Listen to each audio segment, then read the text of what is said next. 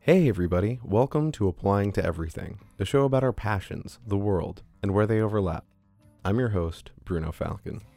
This week, I sit down with designer, baker, and friend of the show, Chiara Scarcella, to talk about design, baking, and how we make art. Enjoy!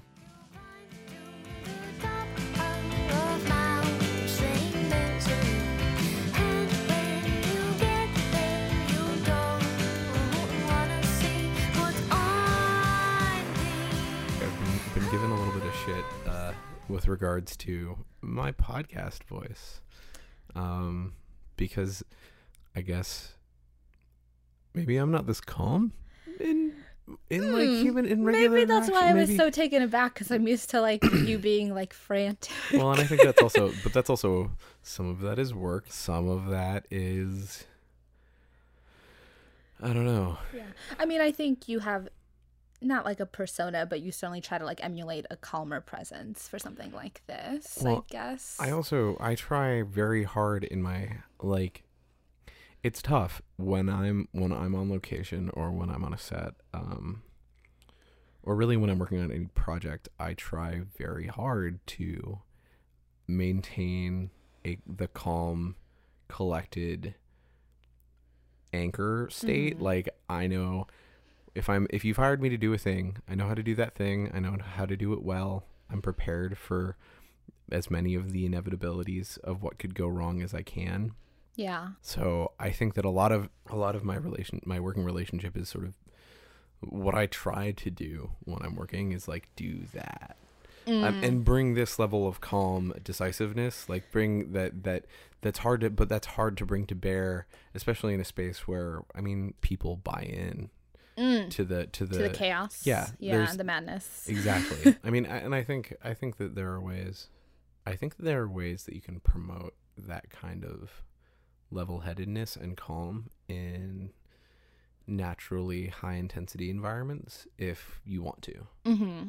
i think that what i try one of the things i try and do with the show to help me stay level-headed and chill and also to help the people who come on stay level-headed and chill is to try and create an environment that feels comfortable Mm-hmm. and to make sure like when I come in everything's all set up.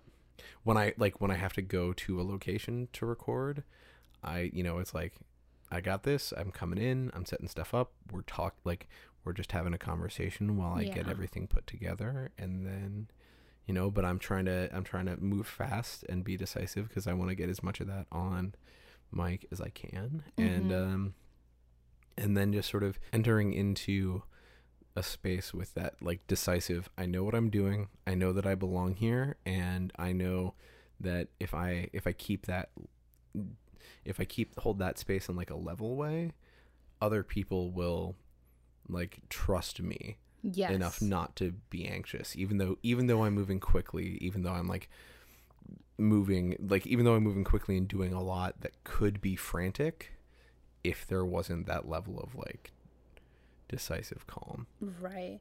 And I mean, that just happened now is like, I know that you started recording, but you never told me you did. Mm-hmm. And it certainly like helps me feel more normal to just like keep going with our conversation, keep, you know, I mean, that's like what life really is. It's just going with the flow Mhm. and keeping things, you know, not steady, but like just going, rolling with the punches and knowing like that you just have to deal with the way things are. yeah i mean it's also tough. it is. but but this you made it like you have people like you who make things comfortable Yeah. and you made this comfortable for Oh, me and it just keeps going. I'm yeah. um i mean i also think dc like dc also is a city that you know parts of it especially like the the our business end or or really if you're if you're in a certain type of business in dc it's high it's intentionally high stress. Hmm it's it's very self-selective in that way. And i think that if you look at a lot of other parts of the world um, a lot of other, a lot of other parts of the country even high stress jobs um, if you look like I, I, la comes to mind. There's a lot of high stress stuff and there's a lot Mhm. of anxiety there um, around especially around the industry but everyone i know there is really when you're at work you're at work and when you're not at work you are not at work. Yeah. Like it's it's downtime. It's chill, and it's very different here. Mm-hmm. Um, like work, like um, people make. I'm not a good example of this because I you know, I'm trying to make my you know I make my hobby my job. yeah. Um, Relatable. everybody makes their hobby their job yes. in this uh, in this city. It's just part of the part the, of the game. culture, right? I mean, I come from Arizona, so I like before this, like it's a much much slower paced environment, and even like working, I so I worked as recept as a receptionist at like a constructiony place, and there's a lot of stress that goes in that because people are trusting you to like help build their pools and their homes and design these things, but like when you went home, you went home and you Mhm. didn't bring that with you. And it's Mhm. certainly like it feels very different here. Yeah. Well, I also think that that's part of that's also the creative field because I don't I don't know about um I, I I'd love to hear about how you got into design and and and how Oh how you bring that to bear in other spaces. And I know for me, I'm constantly thinking about characters and I'm constantly thinking about like how how plots tie together and h- not just in fiction in what I read and what I, you know, what I jot down in notebooks, but also how people's stories overlap and how they interact. Um, and I don't know if that's because I grew up in an, in an environment where people were doing that or if it's just something that I sort of fell into and, and never stopped doing. But, um, you know, what got you in, into the design in the first place and how much does it, how much did it spill out before you made it your job? Um, I, th- I don't think I ever like when I was younger planned on going into graphic design at all. I knew that I wanted to do something creative even when I was younger. I was like, "Oh, I think I want to go into like interior design or photography or film, something along those lines." Um, and I had an interest. I think I've always had an interest in design, whether that was like when I was younger and you would do like projects for like like your fifth grade like book report. Mine was always like magazine layout and like this thing, but like I constantly remember doing that. But like I never once thought until I got to college that it was like a viable option for me. Mhm. And so when I went to college, I went to Columbia College, which is just a school in Chicago, and it focuses primarily on like liberal arts and uh, performing arts and fine arts, um, a lot of film, a lot of music there. Um, and so I started taking classes more in like film and photography. And after a semester, I knew I didn't like it. And I'd done one class that was like design based. Mhm. And I had like basic design knowledge just like coming up through high school. And I feel like the more we like with younger generations, I guess, you start to learn that a little more in school. Mm-hmm. Um, and I took a class and I suddenly found myself very, very interested in that. Um, and then by the second semester of my freshman year, that's when I knew that's what I wanted to do. Mhm. Um, it wasn't ever like anything I thought about doing until I ended up in a situation where I got to try it out. Mm-hmm. Um, and it turns out that I really, really liked it. Um, and I was maybe better at that than anything else that I had tried before. Wouldn't say I'm great at it, but um, Mm. and it's sort of after that class, like I knew right away. There's something about um, creating and designing and driving a message in a way that's like it feels almost like not to say that art isn't purposeful because all art I think has meaning, but you're doing something that's a lot more easier to communicate with other people, to Mhm. communicate a message or an idea. Um, and there's abstract behind it, and a lot of it is still subjective. But I think it's um I mean, that's probably why I ended up doing the more like political route of it, is because I found a way to meld like that communication side of it and getting a message out with what I really enjoy doing, which is designing and using a creative outlet to spread that message more or less. That makes a lot of sense to me, and I hadn't thought about how that type of how how design, uh, how graphic design Mhm. is much more intentional, Yes. and and not just intentional, but like art. Art points to a lot of messages, and some of them are deeper and not. But graphic design is like there's a whole lot shorter distance between graphic design and the thing it's pointing to. yes. It's like I'm the point of the point of designing this logo and branding this work is to immediately point you to this thing we're talking about as Mhm. opposed to the point of this play is to talk about the impending mortality of humanity based on a very a, a various specific sets of you know emotional constructs Yeah. it's a very it's a but it's it's a much more direct medium which Yeah. is cool It's sort of what my father would call something as like a practical form of art, where Mhm, he was like always very wary of me going into um, any sort of arts and worrying about that not being stable or having a stable career. But with design, it's sort of, I still get to be creative, but it does have like a practicality to it. And for, you know, my father, to make my father like feel like happy and like proud of, not proud of me, but like he feels safe knowing that like at the end there is, um, stability in my job a little more. yeah oh man um my my parents tried so very hard for me not to do this. They were so excited when i decided to be a chem physics major. My when i started out in college my dad was so my dad was very much like you should you know just go be an engineer. Yeah. it's great you know or go go be a chemist find something else to do. And then I ended up getting a degree in philosophy and going, and you know, I- going back into production theater, and it's like, uh, well, you know, But you're money, know, right. Capitalism. capitalism. um, yeah. well, and yeah, we do. I mean, we do all right. right. Um, I would be there's- bored to death if I was doing, you know, Yeah. if I was doing something, mm, probably anything else. Right. I think at the end of the day, I'd still, my dad would still like it if I was like a teacher, which I think is a great profession and deep down would love to do. But I'm happy doing this, Yeah. um, which is good. I'd like to think that my dad at this point, and he will probably tell me at some point after he hears this. hey, Bruno's Uh, dad. hey, Paul. Um, I, I'm pretty sure that he's happy with where I'm at. Yeah. and, you know. right. I, my dad is too. Hi, Enzo, if you're listening. Oh, but yeah. the story of Italian fathers. Yes. we love you all. Yeah. We do. At the very least, I, I know that I'll be able to cook. Yeah, And- I mean, I and, get you that know, from my father. I can I- I cook can and bake. yeah, Um, yeah. That's you know, how much? How much of the design? How much of your design work plays into? Well, we've talked about this. We've talked about this a lot off mic, but I'm I'm just gonna throw it at you. Um, Yeah. how much of your design plays into like your broader aesthetic? Like how how, how much how much of like going into design did you or did you have a pretty well established like understanding of what your personal aesthetic was, or oh wow. did that did that like become a thing once you started like doing design full time or studying it full time? oh wow, yeah. Um, it's funny you say you've asked me that and we talked about this, but I don't know that we've talked about it that deeply. Um, it's I don't think that I had like a defined aesthetic. I still don't because I feel like a lot of my aesthetic is based off of weird sense of humor that I have. Um and just not taking anything seriously, which I don't think really correlates back to my work. Um because I like to think that I like that's where I'm really always honed in and focused and try or for the most part I'm really like trying my hardest. Mm-hmm.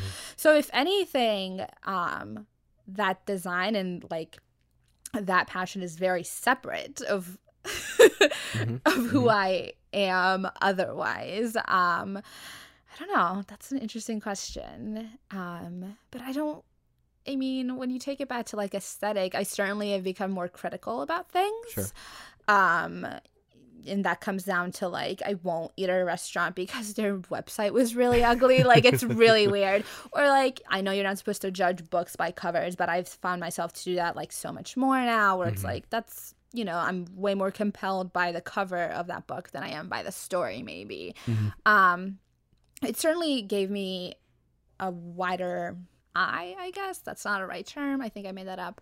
But like it I'm more aware of things um everywhere. Yeah. Whether like like I mentioned that's a website or it's like the smallest sign on like literally the spin studio I was at the other day, the logo was really bothering me and it's all I could worry about in class because it's right in front of me. I'm like, that sound like that's weird. Why did they do that? Mm-hmm. Like so it's just I'm a lot more hyper aware, I think, now mm-hmm. about these things. like is it just in other people's design work or does it like play over into like into fashion and hmm.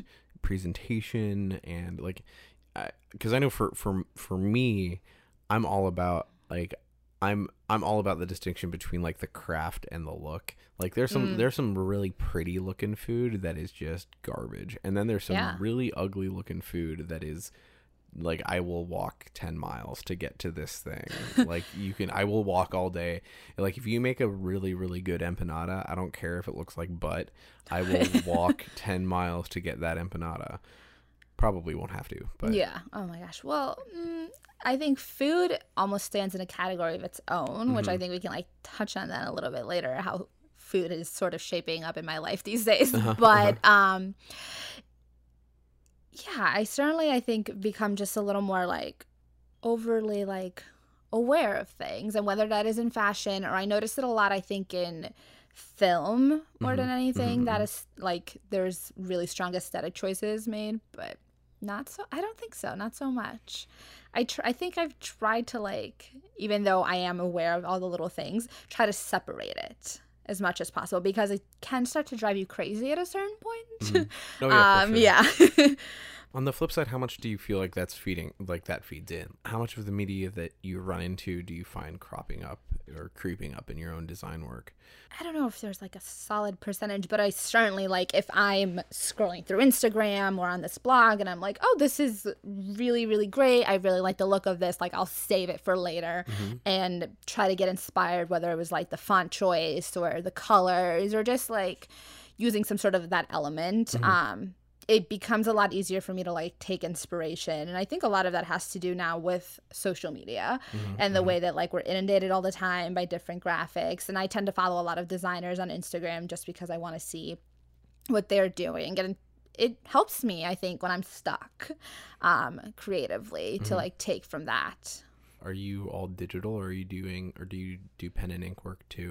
Um, I will sketch my ideas, um, and that comes a lot more when I'm working on personal or like freelance projects with work. Um, in the office, a lot of it moves so fast that I don't have time.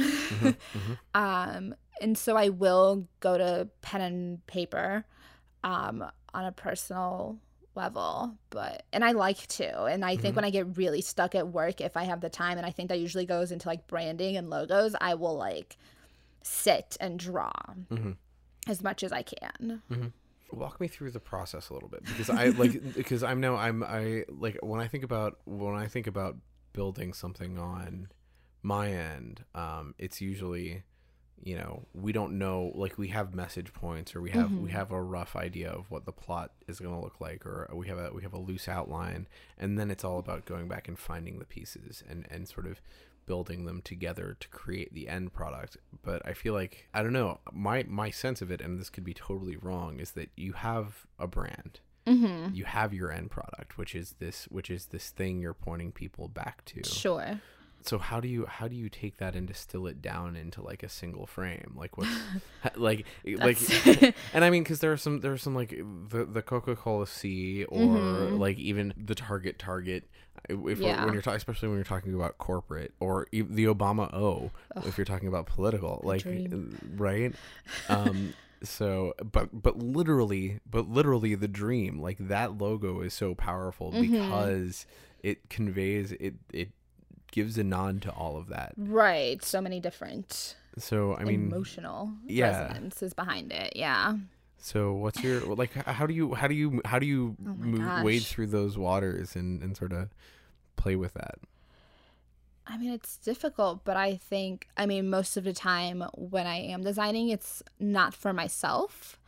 So, because of that, I think it's really important to take in um, everyone else's or whoever else you're working with, that particular person's like emotion and what they want to portray.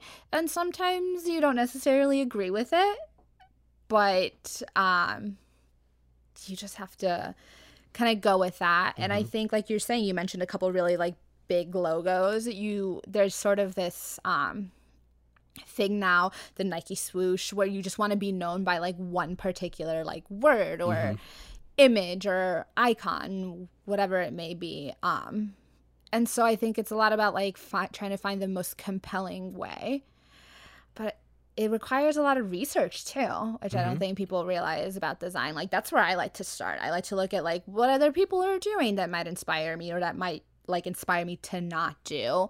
So and so wants to convey hope, but then they want to use red. Like that's not going to really work. So you go to like lighter colors, brighter colors. Mm-hmm. Um, and there's a lot of like I was really I read a really interesting piece not that long ago about the psychology of colors, which is something I always go back to, um, because there's just a lot of a lot more like emotional resonance I think to design, and so it's about finding a balance of um, what your client wants or needs and then what you're trying to communicate. Right. and it's hard a lot of times um, and i think the hardest thing that i had to learn is that a lot of times what you're trying to communicate and what the client wants or needs is not what i want Right. uh, um, and so I have to let go and just give in a little bit.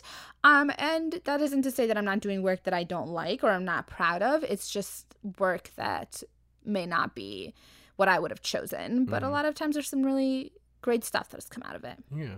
Is it a similar process when you're doing work just for you or doing work where you have a little bit more creative uh, freedom and input? I think it's a little different. Um, when I do work for me, I think I have a tougher time. Mhm. um, unless I know exactly what I want, because most of the time I like to present a couple different options on anything that I'm working on. And because of that, if I'm doing it for myself, um, I get stuck a little bit. I'm like, Mhm. well, I really like this and I really like this option. And then I try to meld the two together, which doesn't always work. Um, and because of that, um, I tend to be really critical of myself. Um, if I'm not making myself happy and if I don't like what I'm doing, then I'll kind of walk away from it for a little bit. Right. And so a lot of times I have to go to other people for opinions and just be like, you choose something for me because I I think I have a harder time working for myself. Mhm. I just get very critical. Not I mean, yes, critical, but also like just have a hard time. It's indecisiveness as well. I know for me when I'm working on something and I'm actually like making myself do it, if I if I hit a point where I feel like I'm forcing myself to push forward, that's usually an indicator that I need to step back Yep. and and like reassess. Um, so what are the some what are some of the things you do when you need to step back from that? And like what are the some of the things that you like how do you how do you step back from that process and keep the creative space moving? keep it. I will either go like look through other people's work to get a little inspired, or most of the time I actually really just have to step out Mhm. and step back, and that's whether I go do something completely different. I go work out. I do something. It's just I think that's usually the best way. I see. I feel like I tend to get a lot of good ideas in the shower, so I'm like, okay, Mhm, I'll mhm. go shower and maybe I'll come up with something. Mhm. Um, yeah, the only way that I get out of it is to literally take myself out of the situation. Um, and yeah, That's interesting because I, for me, if I remove myself too much, uh, I lose, I lose my spot. Like I have to go back and basically redo Mm. the last, you know, half hour of work before I stepped away, um, just because I, I, I feel like I'll do a creative reset and then go in and be like, why did I, why, yeah. why did I do this this way? No, And I mean, a lot of times. I try to come back and it's even worse. You know, I'm like, I took Mhm. myself a little too out of it. Mhm, um, mhm. but I- don't know. I wonder if your thing is maybe just because of the medium you're doing is a It little might be. different than mine. I don't know. I, It yeah, picks up a little differently. It does. Maybe. and I also yeah no because like when I'm cutting, going back and undoing the last thirty minutes is usually going back and realizing that I I I waited too long to Mm. to step away. Like I you know I in the sequence of editing. The last 30 minutes of editing work was counterproductive, and I have to just unwind that and then redo, like, or redo that space so that the the flow feels organic and doesn't feel like I'm trying to, you know, fit a square peg in a round hole. Yeah, for me, it's a little easier to just hit delete or command Z a couple times and like get back to something. that Yeah. doesn't- take very long. Yeah. yeah.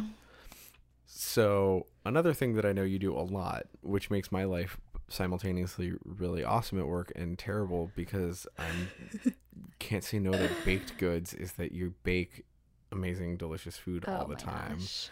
Um, and I know that I know that that's one of your passion projects, but I'm curious about whether or not the structure of that is similar to the structure of the design stuff you do or if it's like to in my mind baking and art are really really close together Yeah.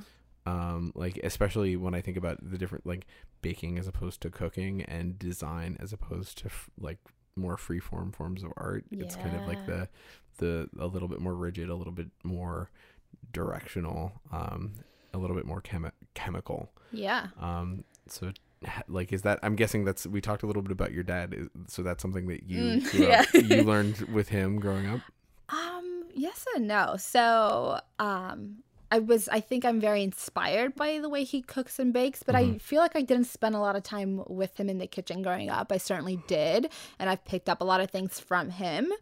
Um, but back at the, I feel like in the fall, I Mhm. started this thing, um, and I sort of hashtag it on like Instagram or Twitter or Facebook, and it's adventures in stress baking, where I really started using that as um, an outlet to like deal with my stress and my Mhm, mhm. anxieties and my emotional whatevers. Um, and I think that there is a little bit of correlation with design, like you were saying, that um, you're looking at something, you're dealing with directions, you're but then you're trying to create something that is both um, purposeful and but can look very aesthetically pleasing. Mhm. Um, but for me, I use um baking as something to get away from design. Mhm.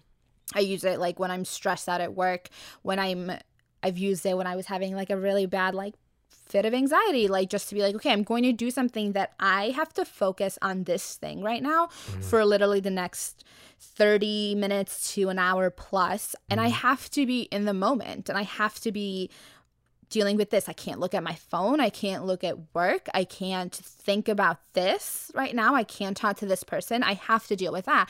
And it became a really good exercise for me to deal or not deal with whatever stressors were going on with my life. Mhm.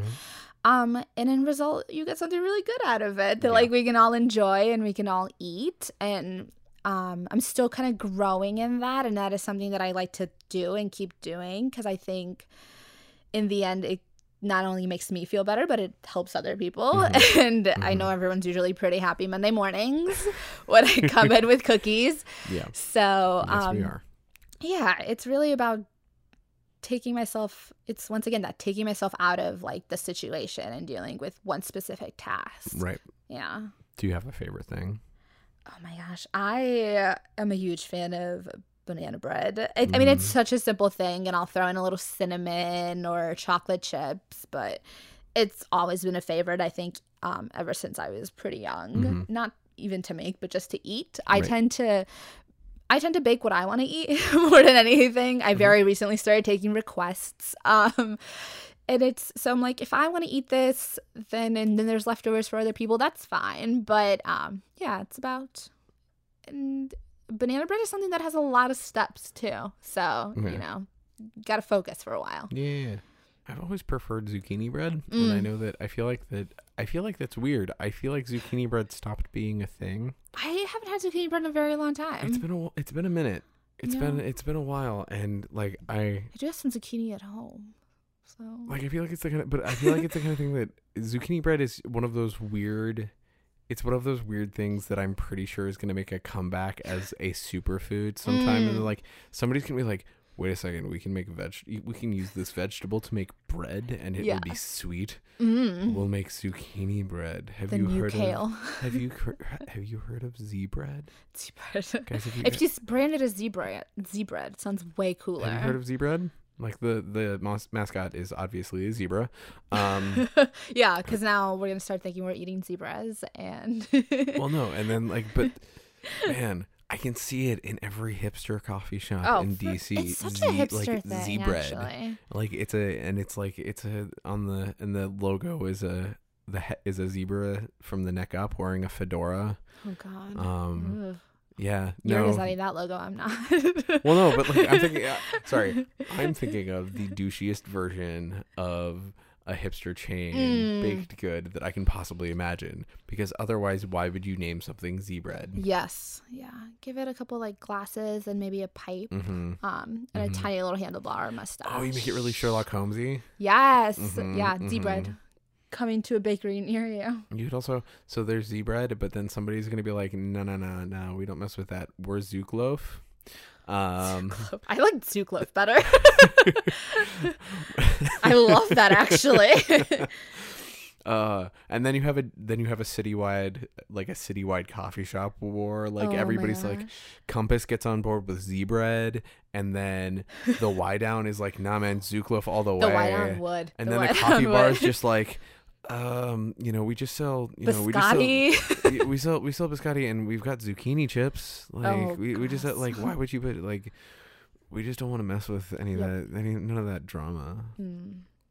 Regardless, I will eat any of them. So uh, maybe I'll try my hand at zucchini bread someday soon. Um, that could be good. But I think I'm looking at uh, sugar cookies this weekend. So Is that something that you feel like like do you feel like there's a space for you to do design and baking in tandem? Like is there No, I'm doing that DC thing that we were just talking about where I'm trying to turn your hobby into your job. Mm. God, I'm the worst. um I mean, I feel like I've mentioned you that I have this dream or this goal, I guess, more than anything, because I have started and I didn't finish it because I got stuck in my own design process, was to sort of start a blog and deal with my, um, like, kind of do something once every two weeks where I write up about what I baked and the lessons I've learned and how that helped me cope with whatever Mhm. was going on that week of my life, but also sort of be able to design the logo for that, all the branding, and Sure. then design um, sort of little like graphics that go in tandem with um, like the lesson learned or whatever it would be that week or the recipe card that would go along with it. Um and that would be really fun because i think i've always kind of wanted to go into blogging a little bit as Mhm. well.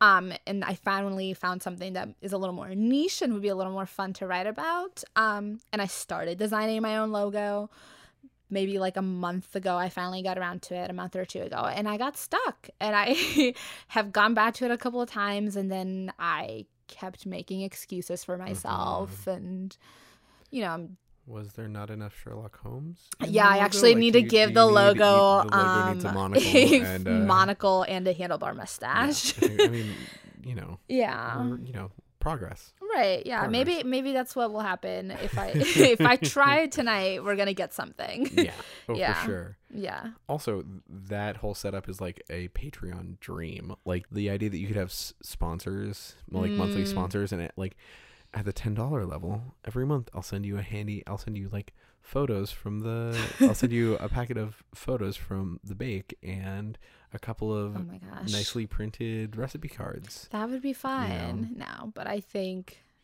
I mean, that would be a great, you know, dream to monetize off of something like Mhm. that. But it certainly is difficult, and I Yeah. think, It's a tough hustle. yeah, it is. It's, uh, side hustles are great, but they're they're tough. You got to give it, I don't know what you're talking about. Mr. Side Hustle over What? here. How did no? Yeah. And yeah. I do worry that if I turn it into a bigger passion project, I sort Mhm. of lose the fun of it Yeah. because It or not even the fun of it is, yeah because i do use that so much to escape Mhm, if mhm. it's like what if this blog becomes my stressor what am i using to escape it so Mhm, we'll yeah. see um but i think it would be fun if i just sort of approach it in a more relaxed way and once i figure out this branding thing i think we're a go For some reason, this made me think of the Wonder Bread logo, huh which I hadn't thought about in a, in a long time. But the little circles yeah, Yeah. the little overlapping circles. Yeah. But that it's so it's so like playful and simple mm-hmm and so easy to like adapt to other marketing materials. yes like it's just like okay cool these are circles these are their relative spacing and this is how big they're supposed to be relative to the packaging mm-hmm and it i you know and it like that description really does like Wonder Bread. It's playful and simple. Yep. It is unassuming. It is wonderful. It is the polka dots. Yeah. um, it is the polka dots of the bread world. Whatever, whatever that means. that uh, I was gonna say. um, this brought to you by the guy who thought of Z bread. Yeah. Um, apologies. This episode world. of Applying Everything brought to you by Wonder Bread. no, nope, nope. They are not a sponsor. they should be. That'd be hilarious. What's more likely is this episode brought to you by Z bread. They didn't actually give us any money. They're just promising that someday it's going to take off. Yeah, because they're not even a real thing yet. Uh, I mean, you know, uh, Wonder Bread sandwiches. oh my gosh. I saw the most disgusting, the most disgusting article the other day, which is toast sandwiches are a thing. What do you mean? You toast a piece of bread and you put it between two other pieces of bread, What? sometimes with butter. Ew. It's a toast sandwich. That's um Why? why? Well, first Why? off, that's way too many carbs. Number two, I feel like that would taste disgusting. I mean, I can see. I guess I can see the appeal if like you butter both sides of the toast, and it's like it's a butter and crunch delivery service. Right, but then it's just like eat the two pieces of like the un like Just make Yeah, three, just, just- make three pieces of toast. right. Like, are, it's like, Or- are you so lazy that you just didn't want to? You know what? One piece of toast, I have time Is for. Three pieces of toast, I just don't. I can't commit oh to that much toast. that is ew. Wait, you toast the two pieces and then you put untoasted in the middle. No, other way. You, Oh, you toast one piece of one piece of toast, and you put the toast in between two pieces of bread. white bread is so chewy that like it's not good if it's not toasted. I feel like the only way to do it, Mm. the only way to do it at all, is if it's like a really grainy piece of bread. Right, like, it's gotta, good sliced bread that you can get at like Whole Foods. But even then, why yeah. would you like? No, just put butter on that and eat it, and then Right, make more like a toast normal if you are still hungry, like person. a like a human person. That sounds disgusting. Yeah. This episode is no longer brought to you by Wonder Bread. God, Uh. my life right now is brought to me by Wonder Bread. That's not true. I don't actually remember the last time I had a yeah, I Wonder can't Bread, say that I've had it anytime recently. but I have been eating too much bread. oh, no such thing. But like as long as it's good bread, Yeah. like a loaf of some sort. Hmm. I am like notorious for like when I was growing up, and even I mean I'll still do it to this day. Is if I go to the grocery store and I pick up like a baguette or a loaf Mm-hmm. of bread, I've eaten half of it by the time I've like left the store because I Mm. can't deny fresh bread. well, I, That's how you know Bruno and I are Italian. I mean, you know, We're sighing about bread. well, so I've been thinking about it. I've been, I really, really want to get my own uh, pasta wheel. Ooh, my dad has Um, one. Well, because you know what? And pasta is so easy. it actually is very easy to make. It's so yeah. easy to make. It just takes time. Right. Like it really just takes time. it's time. like a good Sunday thing. but it's, I mean, it's flour and water and salt. yeah. It's, you know, it's super simple. Um, and then it just, just so tasty. But And you, I feel, and this goes back to the baking thing. I feel a lot more accomplished and proud when I'm eating something that I've made and that Mm-hmm. I've spent a lot of time doing. And the same would go with that pasta. yeah, Definitely feel a lot accomplishment. yeah, it does feel, it does feel better. And I mean, like, it's also, I like, you know, there's something really satisfying about cooking. And, Mm. and in, I thought you said cocaine, and I'm like, there's something really satisfying about, about cocaine. cocaine. Mm, You know, yeah. Cook, there's something really satisfying and relaxing about cooking. Yeah. Um, because you're you're in that space of just sort of following, following the recipe, following through the steps, and and moving through it. Although I don't know that I would always categorize it as relaxing. Fair. um, and I think a lot of that comes from me being like an impatient person, and I've collapsed like multiple cakes, and um, but I still find it as a good way to deal with other things, a distraction more than anything. Yeah. Although it's sometimes, and it can be relaxing, but not all the time. Yeah. Well, it's, Yeah. uh, mm, it's you can learn a lot of life skills from cooking. You know, you've got to learn to be patient and follow directions well, well, and, and you've got to know when to walk away. that Like, that's the other thing. You got to know when buttoning back, Yeah. buttoning back a little bit to to the process of of creating art.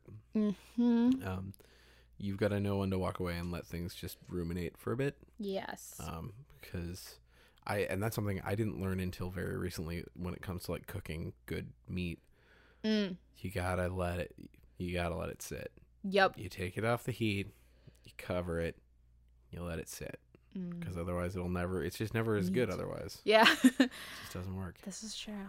Yeah. Mm. Cooking is, I mean, it's. It's like a whole science as much as it is like an art project. Yeah, it's also. I mean, cooking. I, I I don't know about you, but cooking for me is also so thoroughly tied to like all of my family stuff.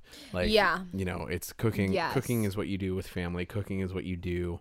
Um, cooking is what you do to show appreciation, or, Yes, or, to, or yeah. to host, or to just sort of, or to you know, bring the space back together when things are tough. It's like Yeah. this is yeah. I mean, a lot of that baking for me as well kind of goes is like I'm doing it for myself, but I'm also doing it because I know that it's going to make people feel better Mhm. for Monday morning. And my father is a chef and my father cooks for a job, but he also like loves to host people and have people over and cook and bake for them. And he's always baking for whatever Mhm. as gifts for people. And I think I get that a lot from him. You're right. Like there's sort of that it is very ingrained in like my family and the way that I was raised in our culture and you constant I mean, we're Italian, so like a lot of that is like going home and like when you were at your grandma's house and like it was all about the food. Yeah. It's always all about the food. Yep. Yeah. Yeah. Uh, I was I was talking I was I was talking to my I can't remember who I was talking to about my grandfather the other day. My my dad's father had two kitchens. Wow. so they, there was a kitchen there was a kitchen on the on the top floor, a kitchen on the bottom Oh floor. my gosh. and no matter like somehow he there was always something even if we got even if we were getting into his place at 10 o'clock it's like ah, i got i got sauce i'll, just, I'll put some sauce on That's so you know, fun. and we'll boil we'll boil a pound of pasta it'll be fine Yeah. um it's there's a lot of like nurture that comes from Mhm. cooking and feeding. I think people like women always worry they're going to turn into their mothers, and I've noticed recently that I'm turning it to my father because I have to feed people and I have to nurture that way, and it's not necessarily a bad thing, but there is a lot of yeah, well and it's also i mean it's i feel like it's a it's an important way of punctuating. It, Yeah. at least for me it's like big arrivals big departures big shifts and changes like it's they they're centered around this you know this food. There's something about that mm-hmm. shared that shared space that's uh um yeah, you celebrate with food, you commiserate with food, Mhm. like yeah, yeah, you're very right. It's Yeah. very an emotional. it's some something you leave with and something you come home to um Mhm. it's got that it's kind of it kind of has that holistic thing We could talk about food all day. me too Mm. i mean i was the and but one thing that did come to mind is that is it's interesting that at least in in like corporate branding and in political branding that's what you're trying you're trying to create that same sense right like you're trying to create that same that same sort of touchstone like Hmm. food when i think of food i think of like three big things there are three like big vi- visual or sensory cues and that like yeah. with branding you're trying to leverage that like the like the whole mcdonald's red and the golden arches is trying to leverage this i like trying to evoke a thing Yeah. in that moment. I never thought about um, that that way.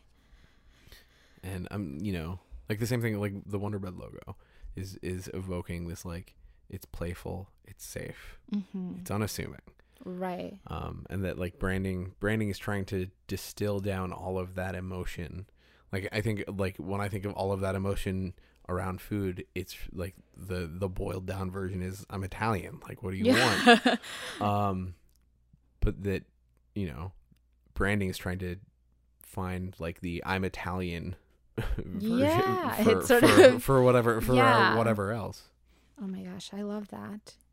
It's sort of like yeah, because food you automatically know where you're go- you're going to have strong feelings towards Mhm. it. It's going to make you feel one certain way, and that's what you want to do. Yeah, Mhm. with anything, and you want to be recognized, and you want to like, you want your brand to like make you feel a certain way, the same way your favorite meal does or your least favorite meal does. Mhm. You're gonna have a strong reaction. Yeah.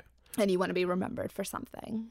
and i mean and i think and especially when i think about like political branding you want it you it's a lot of that's tough because you're trying to tie you're trying to tie that emotional space to like a call to action. Yes, uh, political branding is a whole different beast.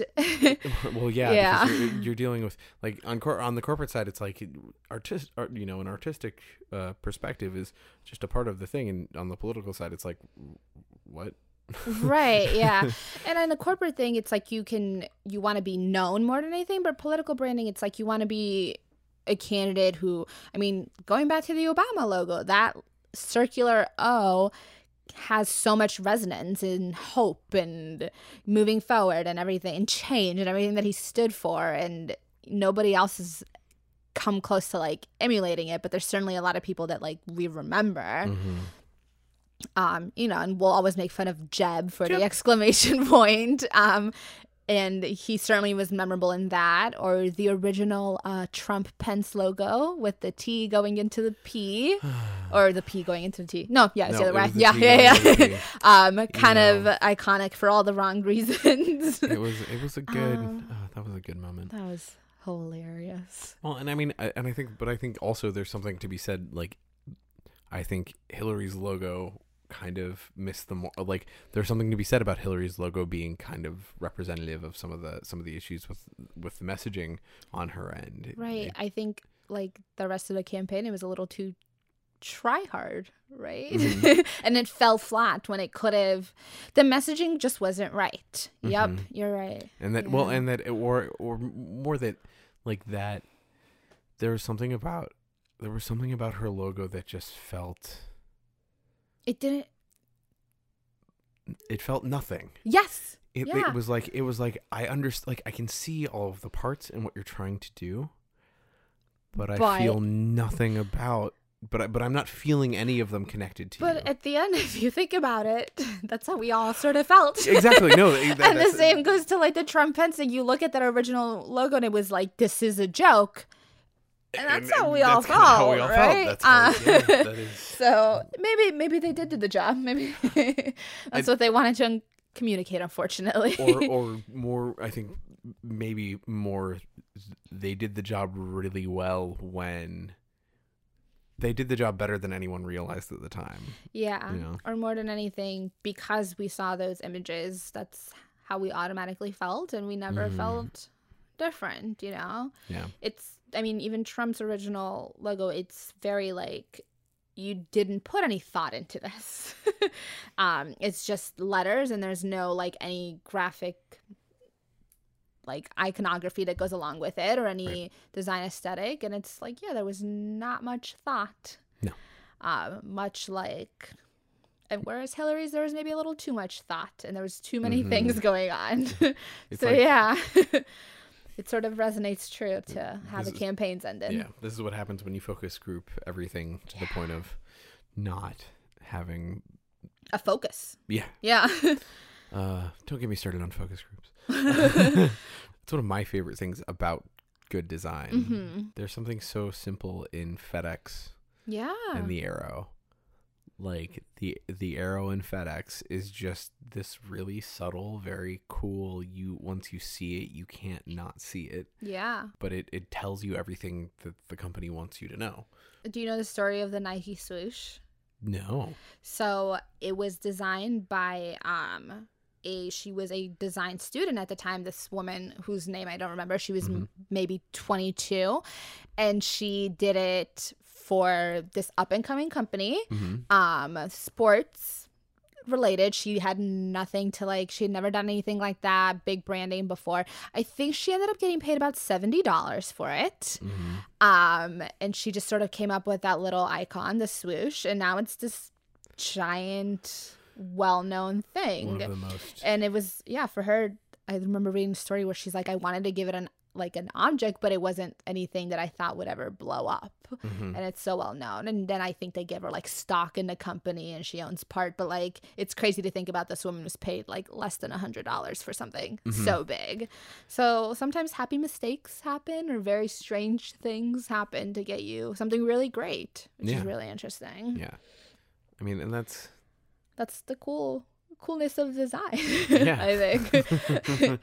the the happy accident is that of it's art yeah and that it's all over the place all the time. And a lot of that is practical and there's functionality and then there's the really cool stuff like the branding or whatever that may be that can become this huge giant symbol that everyone recognizes and Mhm. everyone knows. You know, that's my favorite thing about design, just like how impactful it can be on so many different levels. As we yeah, as as you say that, I'm now looking. I'm like I You're looking like I'm staring at my book covers, Yeah, right? I'm staring. I'm staring at. It's just so cool. Yeah. Yeah. um, especially especially in a world in a world where we spend you know 90% of our time on our phones mm-hmm. and you know i'm looking at apps i'm looking at like what what do these icons tell me and you know knowing personally that if it's clunky or if it's pixelated or like nothing nothing bothers me more than poor resolution quality Yeah. on like if, or or like if your desi- if your logo is like just a little bit off center in a way that doesn't feel intentional it just like oh, I know that just, yeah it, it makes my Yeah. screen, skin crawl it's just yeah. Ugh. Um, but then on the other side, you know, if it's clean, I think there's like one of my favorite applications is called OmmWriter. It's really simple. It's a black circle with a white circle in it in it and a dot underneath. Yeah. Wow. And it's just like, yeah, this is it's just it. clean and pretty. Yeah. And it's also interesting to look at the way, you know, with like our phones and social media, it's really started to impact people are talking about it more and thinking about it more. The way, like, if Twitter has a simple update or if, like, when they changed the star button to the heart button, like, Mhm. everyone was talking about that. And everyone's talking about design and everyone's talking about layout and different things that I'm always like interested in and focused in. So it's kind of Mhm. cool to see like how much of like an impact now it has. And it's, it's interesting. All right. I'm going to ask you I think probably the headiest question of oh the day. no.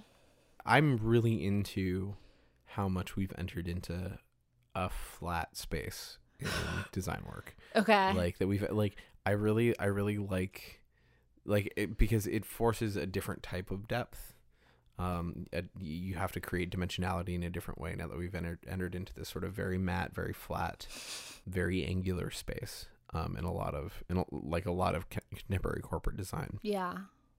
but i i wonder how much that reflects our flattening out What?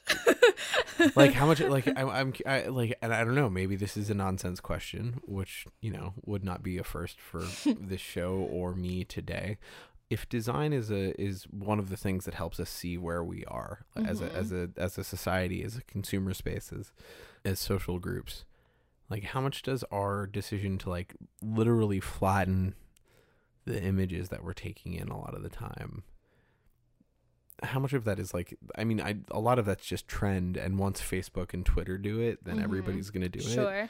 um but like you know you look at instagram look at the instagram lo- uh logo from three years ago versus today like you have curves and depth and Mhm. shading and beveling and now i mean more and more you're getting It's flat. it's flat and and more and more logos are just block color with relief Sure. so like how much I, i'm just sort of like how much of that how much of that could be how much of that could be us like sort of reflecting um the way in which we're interacting with these things and sort of flattening them out Yeah. This is where you show your cards that you were once a philosophy major. Uh, what do you mean once uh, you all Once once, and a philosophy major, always a philosophy major. Um, maybe. I mean, I think that that's sort of evolved with the way that like our response and our tastes sort of have like had an impress. I don't know. Hold on. I think I might have the answer to this, but um a lot of design is sort of like playing off the last thing that worked really well, Mhm. right? And the thing that you've known, it's growing, it changes, it's modern, it grows with the times, it grows with the needs Mhm. of people. Mhm. You want to try and do things contemporary. So if the contemporary thing right now is to be flat, then maybe that's why we're getting into a more flat style of things. Um I think that's my answer. yeah no, that makes I mean, yeah. Yeah, that makes sense. I mean, I guess I I do. I think one of my one of my faults, and I I hope I don't. I hope I temper it when I'm on here. at least a little bit is that uh, you know I do I do generally read a lot into those kind of trends. Yeah, I think no, but yeah, I I hope and think you're right that it's Yeah. And I mean, I this sounds kind of silly to say and I hate it, but like design is very very much based on its trends and things that are trendy and things that look I mean, a lot of it is like on the needs of a person and what looks good, but a Mhm. lot of it is still comes down to like does is this in right now and Mhm, what's in mhm, mhm. and who the tastemakers are and who has started that and yeah. So we're sort of going through like a more where things are more modern and clean and, Mhm. and flat for yeah a lack of a better word Yeah. trendy trendy. yeah Uh, I do like that it's simple. yeah I like I do appreciate. I have a I have a deep appreciation for simple design. yeah i'm very much like like a simple clean lined Mhm. very very geometric Mhm. yeah which fortunately like you do find that a lot in political there's sometimes you'll want to do some shapes and you want to do but a lot of times you want to stay clean and you want to stay strong that, that comes you know with that clean and crisp a lot of times too Mhm. Yeah. i actually have noticed how much people care about fonts recently Fonts are really important. they're very important they're very subjective Mhm. I, you know, get an argument, not arguments, but my boss, Greg, and I, shouts out Greg, like he's always like, oh, I really like this font. I'm like, well, I hate it and I don't want to use it, but that's what you want to see, and I'll do it just for you. Is it So, papyrus? no, it's Calibri. Fair. Hey, Yeah. I mean, like papyrus is at least the grown-up Comic Sans. Oh my gosh. Yeah, it is. Uh, I'm I'm all about I'm all about a Gotham. I like a love Gotham Gotham, and um, so Gotham is the font that they used in a lot of Obama stuff, Mhm. and Isn't I thought Gotham was his was the font. Did they develop I believe Gotham for maybe his yeah, campaign? yeah or it was something in congruency with Mhm. that um and i am using it a lot more now this year than i ever have before because i'm like i miss obama gotham Yeah. gotham What- yeah Uh, I'm trying to think.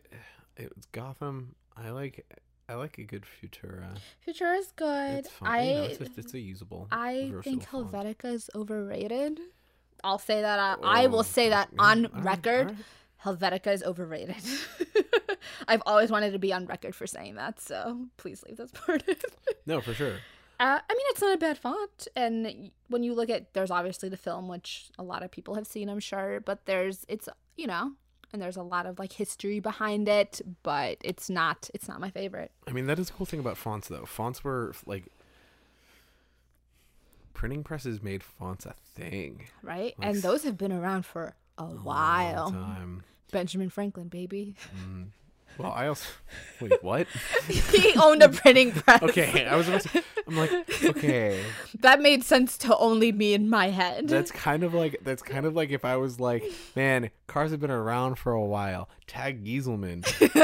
Why? Well, Because he owns a car. He car. worked at a car dealership this one time. Yeah. Uh, Uh, no, sh- there used to be this cartoon when I Uh-huh. was young called Liberty's Kids, Mhm. um, which was about. I love talking about this oh show. yeah, no. I Do you rem- know yeah, this? I remember this. yeah, show. you're only. I, remember mean, you and I are the same age group. Mm, Um, it was about the Revolutionary War told through Mhm. two teenagers' eyes, and one of them worked for Ben Franklin's printing press. I've seen every episode multiple times. I'm sure that it was like the epitome of historical accuracy. Uh, yeah, I'm sure it wasn't. also, can I just say, I know epitome is the right way to say it, but I really wish epitome was You- a really? thing. I really do. Hmm. This is Epitome sounds like epitaph, and then I start thinking about like that. okay. Yeah. Yeah. All right. All right. Yeah. I mean, also epitome. Epi- like epitome is obviously the more pretentious way to say epitome. Mm-hmm. Um. Which is probably why I like it, because I guess sometimes I can be a pretentious asshole. But uh, Hey, you said it. I'm just kidding. Sorry. damn. you said it, Annie. I know. No, you're right. You're right. Just kidding. Oh, that was cold. That hurt a little bit. A little This bit. is uh, what we do every day. yeah, this is what we do. every Yeah. A little bit.